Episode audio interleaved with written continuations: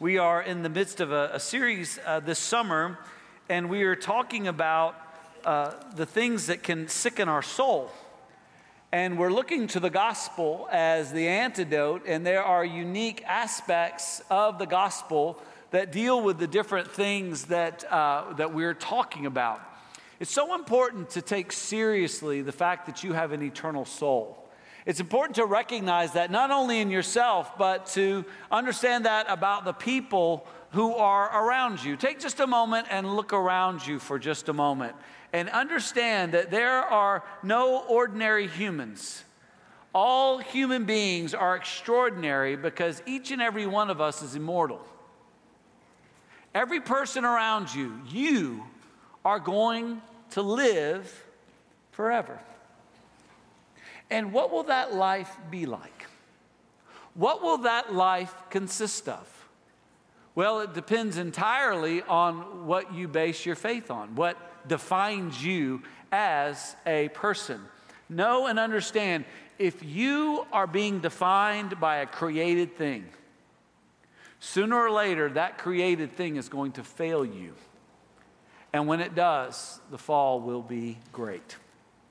Understand that you have an eternal soul, and, and within you there is a void in that soul that only someone who is eternal can feel, and only someone with, with, eternal power can sustain, and that is God alone in Christ Jesus in the power of the Holy Spirit. So, today, as we're talking about something that ails all of us, it's important to realize and to recognize uh, what's going on in your own soul and to deal with it, and to deal with it properly not with shame, not with, with this, this moaning and, and going about feeling sorry for yourself, but rather by faith, looking to the gospel of Jesus Christ and seeing what He alone can do and experiencing what He alone can do. Today, we're going to talk about something no one wants to hear about, but we all need to deal with, and that is pride. We all suffer from it. We all have signs of, of what it does. It's very destructive. We need to recognize that. And I pray today, as we look into this, this whole concept, that your eyes will be open to some things that maybe you have been deceived into believing doesn't exist about you. It's amazing how often we will dismiss our own pride but seek it in others and discover where it exists in them. Do yourself a favor today and allow the scriptures to speak to you. Allow the Word of God to cut you. It has cut me all week, and it has been beneficial. When I say pride, I, I, want to be clear on what I'm not talking about. Sometimes it's, it's good to know uh, what something is not so that you can get a real clear picture of what something is. Know that these things are not original uh, with me. I got them from C.S. Lewis in his book, Mere Christianity uh, chapter 8, The Great Sin. If you do not own Mere Christianity, everyone needs a copy of Mere Christianity. So if you don't have it, even if you don't read it, put it on the coffee table and you'll look smart when people come by but it is a great read. And that chapter in particular, I read it several times this week. Um, and the things I'm going to say, he writes so much better. But there are three things that, that are really helpful to know that, that what, I, what we don't mean by pride. What we don't mean, what I don't mean, is taking pleasure in pleasing someone with an act of service and receiving praise for it. See, an arrogant person, a prideful person says, Well, I don't care what God says, I don't care what other people say. Doesn't matter to me. That's pride. So if you find yourself saying that, be careful. That comes from a heart that is proud. See, here's what I know about all Christians, all disciples of Jesus. We all want to hear Jesus say, Well done, good and faithful servant. And that's good. That's good. We want to hear that. We, we want to enjoy that. Understand there's this fine line. It becomes pride when your delight is in yourself rather than in pleasing Jesus or someone else. You know, pride is, is this thing that kind of slips in and it, and it deceives. And so make sure that, that you're not falling into pride. At the same time, know that, that living to, to please Christ is good. That's not pride. Second one, by pride, I don't mean enjoying with warm hearted admiration what another has done. Taking pleasure, for instance, in family or country or school. Uh, this July 4th, as, as I listened to our president give a description of all the accolades of the people that have gone before us, there was a pleasure in that.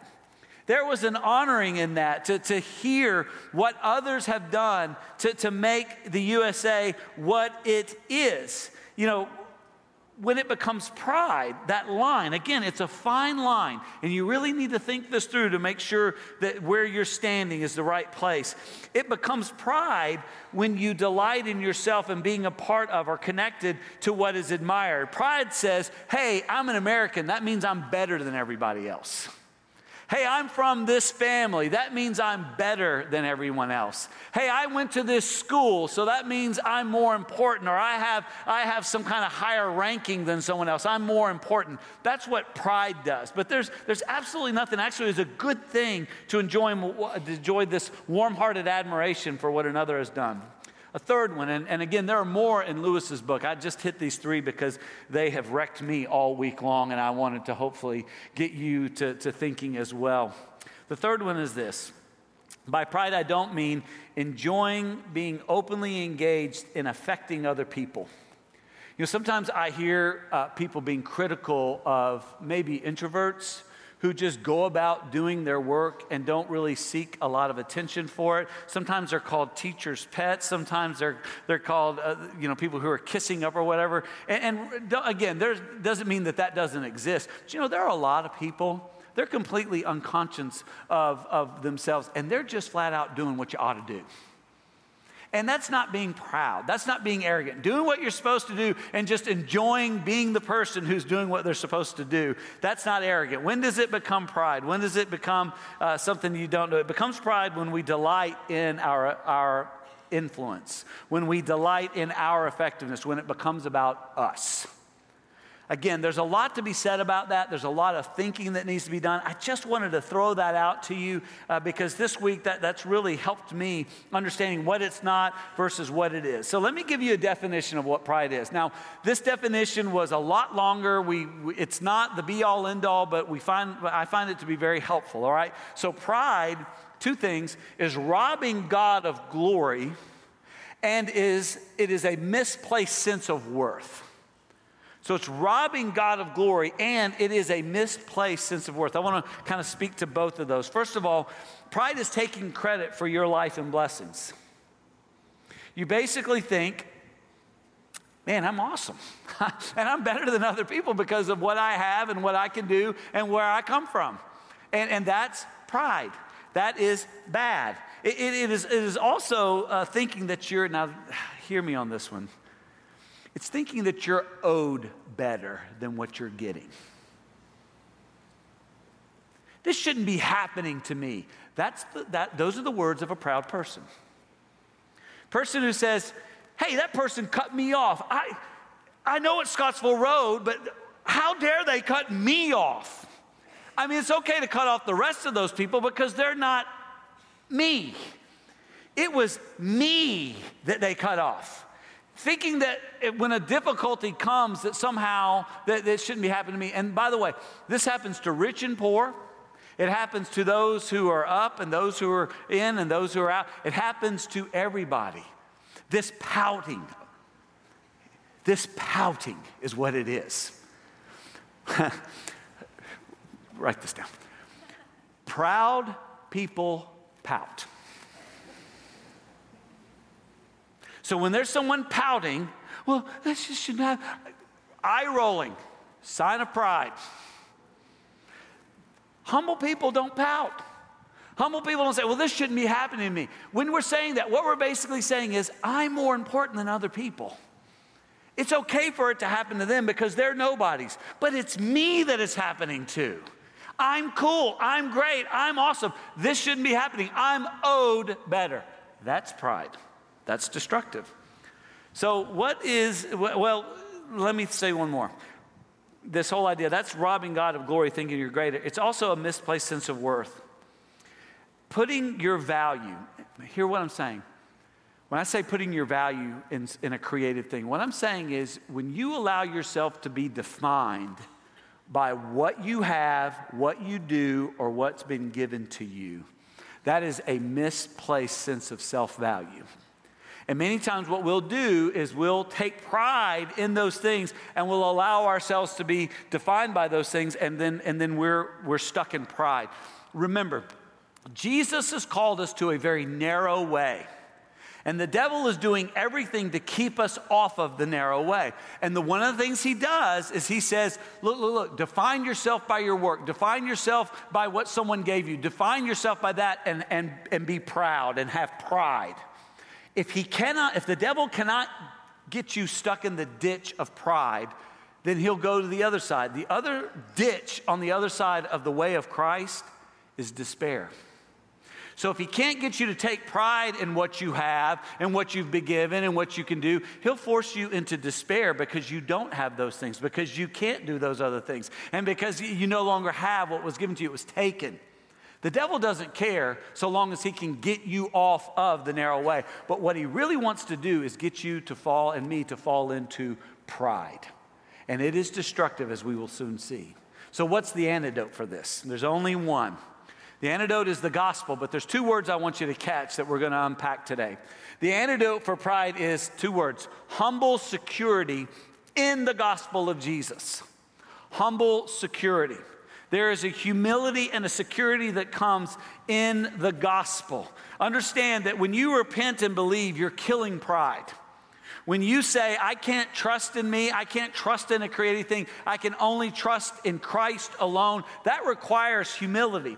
But as soon as you take that step of faith on that solid rock that is Jesus Christ, you are secure. Here's what we understand about the world it's not as it should be. God's design is no longer is no longer fully functioning. Now we're still made in the image of God. We still have eternal eternal existence and therefore eternal uh, weight to ourselves. But because of sin, it's broken. Our hearts are broken. Our minds are broken. Our souls are broken. And you're, we all are looking for something to deal with that brokenness. You're either going to look to Jesus Christ or you're going to look to a created thing. A created thing can be a job, it can be a child, it can be a good thing. It can be another religion. All other world religions, other than Christianity, are the same. They take on different names, but here's what they all say earn your way to God. And, and in pursuing that, what you're doing is you're, you're, saying, okay, I, a created thing, am going to do a, a, a finite thing that is going to satisfy the infinite within me, and that is God. It's a joke. We can't do it. We can't make up for the, for the infinite sin and the brokenness of our world. That's why God came. What Christianity teaches is God has come to not only take the penalty of our sin, but to remove the power of sin. See, when we repent, that is turn away from created things and believe in Jesus Christ and what He's done on the cross to forgive our sin and to give us new life. It allows us to pursue and recover God's design. That is sure footing for all of eternity. It requires humility, but it creates security.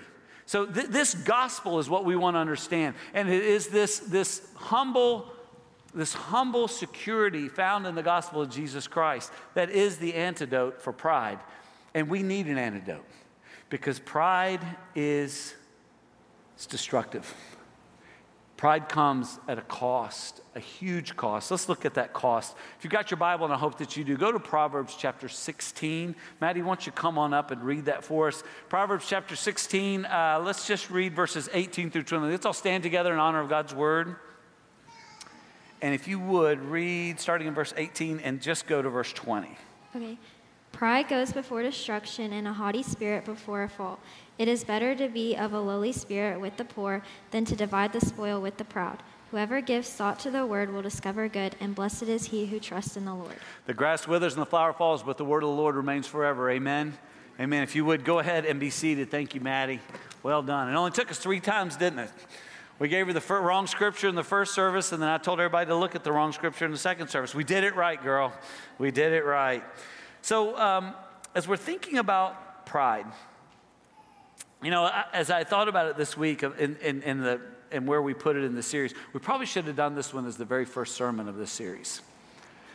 Because, in all honesty, it is the worst of all the, the contaminants that will sicken our soul. Um, it doesn't get any worse than pride. The good news is God has a better way. The world offers pride, Christ offers humble security.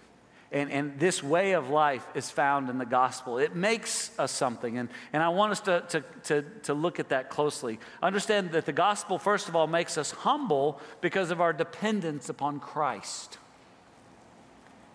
We, we basically say, I can't do it. There's nothing else that can do it, but God has done it in Jesus Christ. And when God humbles us, here's what we know it is a gift.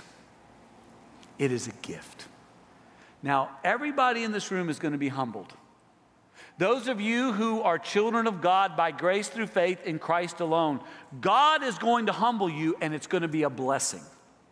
Those of you who are not followers of Jesus Christ, you've not repented of your sin and trusted in Christ, you are still going to be humbled, but it will not be the, the gracious humbling of God. Life will humble you, and it will be a curse. Either you will be humbled by God or you will be humbled by life. Now, when life humbles us, what it does is it takes our stuff without giving us something better. It just takes. That's what life does. It takes. And in the end, we die. Throughout life, we experience the, we experience the, taking that goes. We experience a thousand deaths. And life, in the end, it has nothing left to give because, again, it is finite.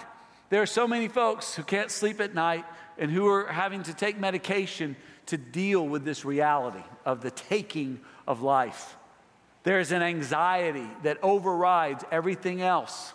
And because we all know, you know what? We can't keep our kids always protected. I can't know that I'm always going to have this job. I can't know that I'm always going to be healthy. I can't know that everything, these, these finite things, I know they're not going to last. And because I know that, I'm anxious. I'm paranoid. I'm frustrated. I'm scared.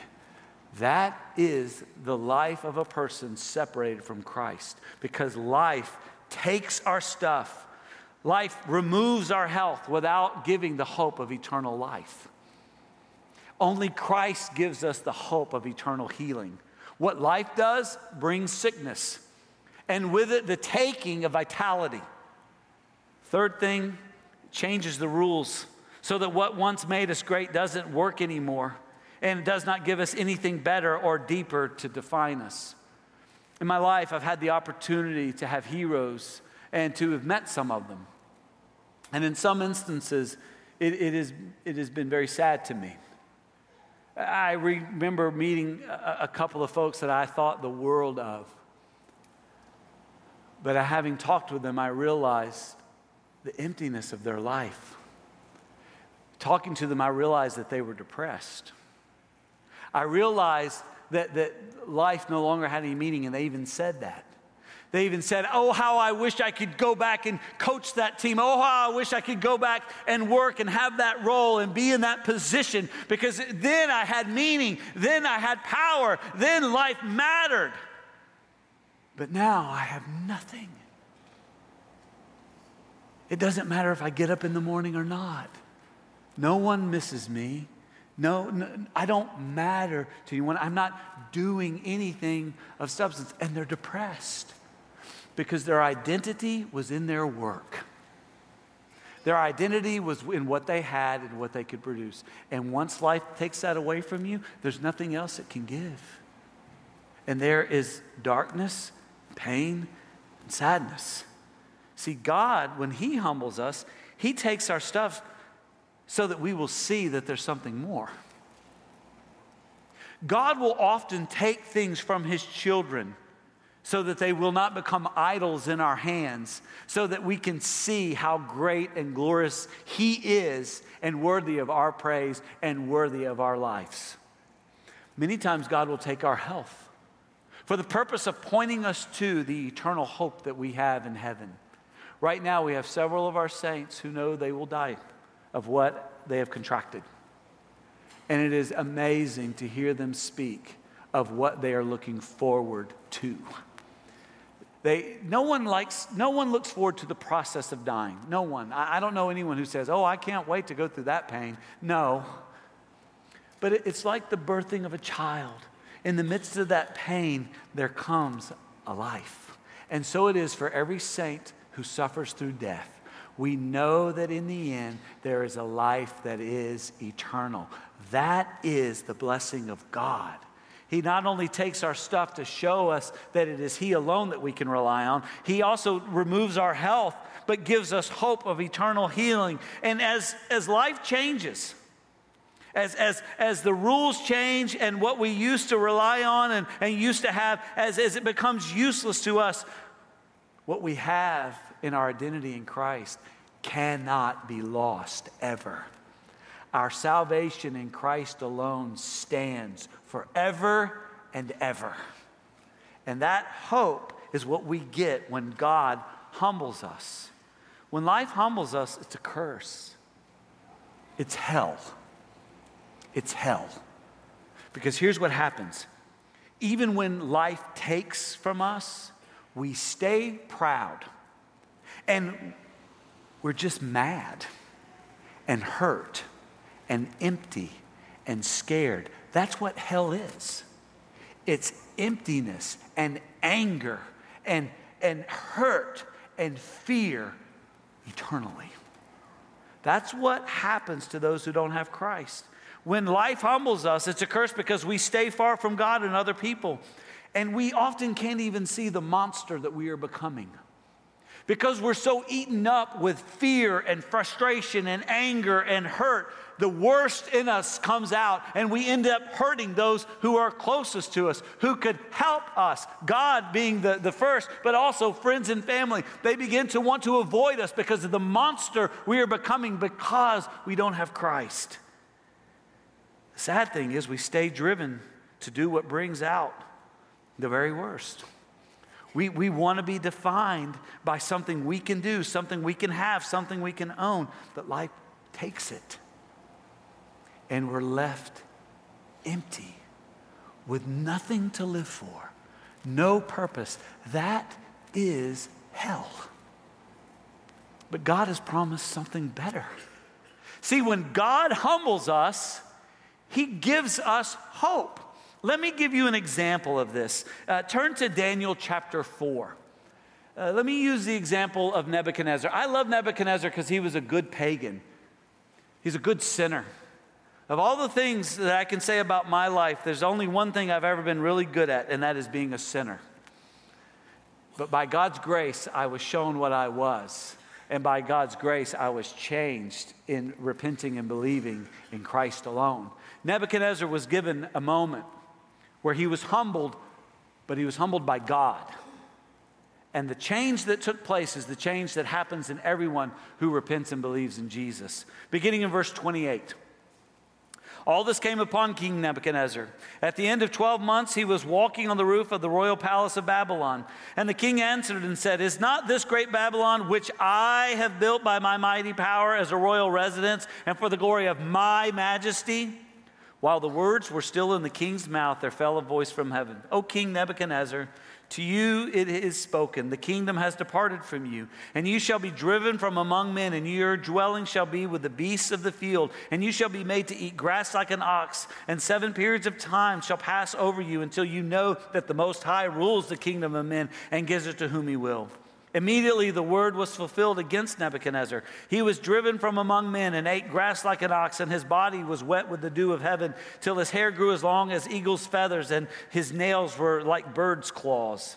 At the end of the days, I, Nebuchadnezzar, lifted my eyes to heaven, and my reason returned to me. And I blessed the Most High, and praised and honored him who lives forever. For his dominion is an everlasting dominion, and his kingdom endures from generation to generation. And all the inhabitants of the earth are accounted as nothing, and he does according to his will among the host of heaven and among the inhabitants of the earth. And none can, can stay his hand or say to him, What have you done? At the same time, my reason returned to me, and, and, and, for the glory of my kingdom, my majesty and splendor returned to me. My counselors and my Lord sought me, and I was established in my kingdom, and still more greatness was added to me. Now I, listen at this. Now I, Nebuchadnezzar, Praise and extol and honor the King of heaven. For all his works are right and his ways are just, and those who walk in, in, in, in pride, he is able to humble. See, this is what happens to a person who is humbled by God and saved by grace, by the power of the gospel. The person who is humbled by God is able to see their sin. Nebuchadnezzar had already been told what was going to happen to him, and he knew it as a fact but he didn't know it in his heart. Go back and look at verse 27. Daniel the prophet, if you look beginning in verse 19, told Nebuchadnezzar that this was going to happen to him. And so look what Daniel said to him in uh, verse 27. Therefore, O king, let my counsel be acceptable to you. Break off your sins by practicing righteousness. What's he saying? Repent. Repent. Turn to God in your iniquities by showing mercy to the oppressed that there may perhaps be a lengthening of your prosperity, that there can be grace. Nebuchadnezzar didn't believe. He didn't act on his belief in his heart. He maybe understood the facts, but he did not respond. Here's where some of you are today. Some of you know the gospel. Some of you know the facts of what Jesus Christ has done. You have been called to repent, but as yet you have not. My prayer for you is that God will humble you. That God will show you the inability of created things to satisfy the longing of your soul, that you will repent of those and trust in Christ alone. Here's what I know about every person who has repented they are always glad that God humbled them. Every person that has ever been born again who can look back on their life and see the things that God brought them through, they're glad. On the night I became a Christian, I was not glad to be in the back of a police car. Two weeks later, I was glad I was in that police car because it woke me up to the reality of where I was going without Jesus Christ. And that brokenness led me to humbly accept Jesus Christ as my Savior and Lord. When you go through broken times in your life, it's not like, oh, good, pain. It's not, it's not your response, but your response is, I trust the Lord. I trust the Lord's reasoning for this. It's like surgery. No one wants to go through surgery, but we know its benefit. And we have the great physician. And when it's done, we can say, I am glad for it. I am glad I went through this. I am glad because God gave me something I could never earn on my own. What is that? New life. 2 Corinthians 5:17 says it plainly. If anyone is in Christ, he is a new creation. The old has passed away, behold, the new has come. When we repent and believe, we are given a whole new life. And that happens as the Lord humbles us and we see our sin and brokenness so that we can repent and believe and get a new life. And that new life makes us secure. So write it down quickly. The gospel makes us secure because of our position in Christ. See, when we're secure in Christ, we can do what God commands. Real quick, look over in Philippians chapter 2. In Philippians 2, beginning in verse 3, there's a command uh, in Scripture for all who believe, and then there's a song. It's called the canonical hymn. It's believed to be one of the first songs sung by the early church. If you have the NIV 84 edition Bible, you'll see it's probably bracketed off because, again, it's understood to be a song. This, this song speaks to the theology that bears uh, for the individual who believes the ability to do the very thing God commands. So, what does God command? Look in verse 3. Do nothing from selfish ambition or conceit, but in humility count others more significant than yourselves. Let each of you look not only to his own interest, but also to the interest of others. Have this mind among yourselves, which is yours in Christ Jesus, who, though he was in the form of God, did not count equality with God a thing to be grasped, but emptied himself by taking the form of a servant, being born in the likeness of men. We can serve others because we know who we are as God's blood, blood bought children because of the sacrifice of Jesus Christ. Why was Jesus able to do what he did? Because he knew who he was. Remember the night when Jesus Christ, the night before Jesus died for our sins? He did one of the most ignoble things that, that a human being could do at that time, that his disciples were unwilling to do. All the disciples' feet were dirty, and none of the disciples would wash the other's feet. So, what did Jesus do? Scripture says that he took his, off his outer garment and he began to wash the disciples' feet. Now, why did he do that? It's interesting. Look in John, eh, well, let me just show it to you. John 13, 3 tells us why. Why was Jesus able to do that? Jesus, knowing that the Father had given all things into his hands and that he had come from God and was going back to God, then the scripture says, then he was able to take off his over outer clothes and, and to wash the disciples' feet. He was able to do such a menial task because he knew who he was. He knew he was the Son of God, the Christ, the Messiah, and that washing the disciples' feet did not define him. What defined him is the fact that the Father had said over and over, This is my Son, with him I am well pleased. This is my Son, listen to him, is what he said on the Mount of Transfiguration. I know some of you have been waiting for me to talk about this. And for those of you who didn't know, this may be news to you and a surprise. But Vanderbilt won the national championship in baseball. The three of us are celebrating. now, why would I bring that up? Well, because of number seven, Stephen Scott. This picture was taken of Stephen one hour after they won the national championship. He's picking up the trash. No one told him to do it. It was his habit of doing this. He didn't know that anyone, that, that, the guy who did this had clicked the picture and put it on social media. He found out about it later when all of us retweeted it and said, You're the man. How is it and why was it that he was willing to do such a menial task? Because he knew that this didn't define him. He knew who he was.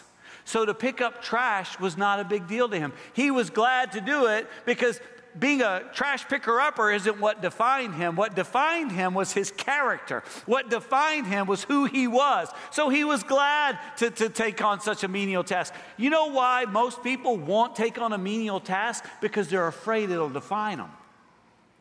See, what most people want is to do something that everyone will celebrate, that everyone will applaud, that everyone will say, Oh, you're so great.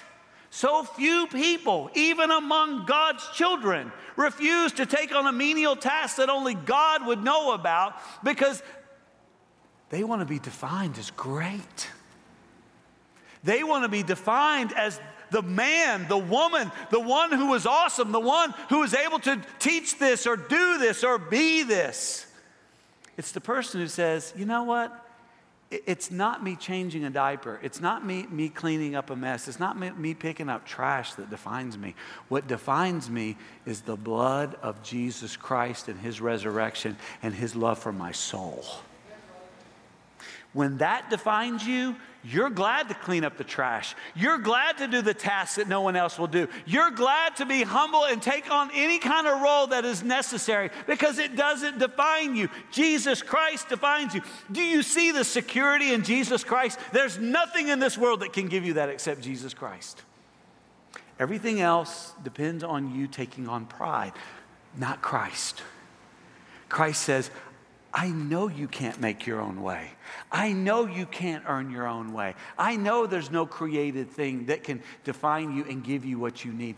That's why Christ came to give you a new identity so that you could be humbly secure, so that you can be totally free to serve in any capacity and to be and go through whatever God has determined for you.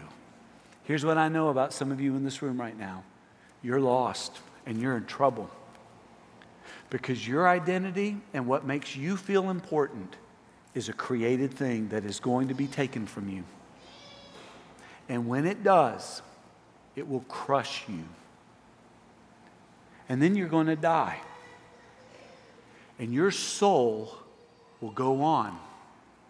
But your soul will not have the everlasting life of God defining you. That power will not be in you. You will not have the soul satisfaction of the love of God. Instead, you will be hurt, you will be empty, you will be angry, you will be frustrated, you will scream out, and you will cry out in darkness with the demons of hell and all who have lived without Christ. And there you will be. That that is not the way to go.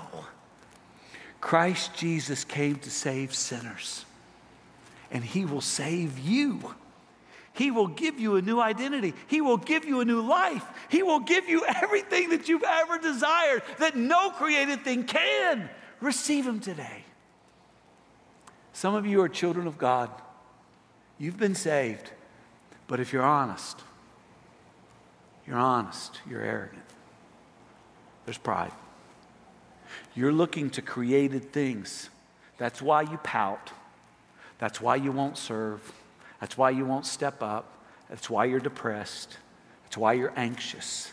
Because you're not humbly secure in Christ. Yes, you may have salvation, but you're looking to created things to define you and to fill you. And you need to repent of that right now because it's killing you. It is sickening your soul and it's robbing you of the very thing you want the most, which is the love of God and the love of His family. You're pushing people away with your arrogance, with your anger, with your emptiness, with your frustration. Stop, repent, look to Christ and His love. And last, uh, again, we have, we have, we have some distractions. We have some, some things that are hindering us. They're obstacles. Leaders, grab your bulletin and come and pray that God would remove these obstacles so that we can be revived. Let's stand together as we pray. Lord, we thank you for your word and we thank you for what it reveals. It reveals reality. And, and the world deceives us and tells us that there is a created thing, that there is something that we can gain or do or possess that will fill the eternal weight and, and, and emptiness of our soul. It's a lie. Lord God, only you can do that, and you have come to do that. And we praise you, Lord Jesus. I pray that there will be some who come get on their knees today and receive you, Lord Jesus, and that they will be saved. God, I pray for some of your children who need to come today and get on their knees and repent of pride, repent of being defined by something other than you. And Lord, hear the leaders of your church as we come and kneel before you and ask for revival in a spirit of prayer, come as we sing. Come and pray.